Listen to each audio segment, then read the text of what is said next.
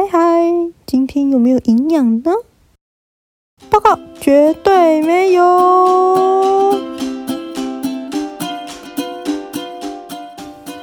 Hello，今天又是说故事的时间。哎，先说一下，其实啊，我觉得前面几集听起来好像蛮好听的耶。我觉得大家可以把我的声音放两倍速来听，这样子呢，除了杂音会比较小以外，我觉得我的声音两倍速的时候会比较好听哦。不过我讲话原本就蛮快的，所以大家要加油，跟上我的速度，耶！我的 tempo。Anyway，我今天要讲一个我小时候菠菜的故事。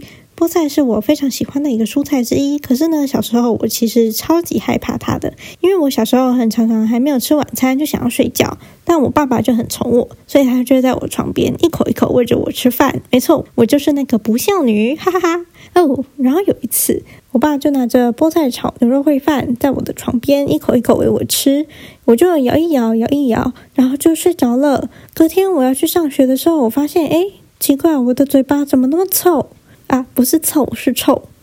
我就觉得奇怪，为什么我的嘴巴这么臭？难道是啊，昨天没有刷牙？可是没有刷牙也不至于那么夸张吧？这又不是一天两天的事了。所以我就到厕所去检查，我发现有一块菠菜就卡在我的牙缝里，原来就是那块菠菜，菠菜的味道整个弥漫在我的嘴巴里。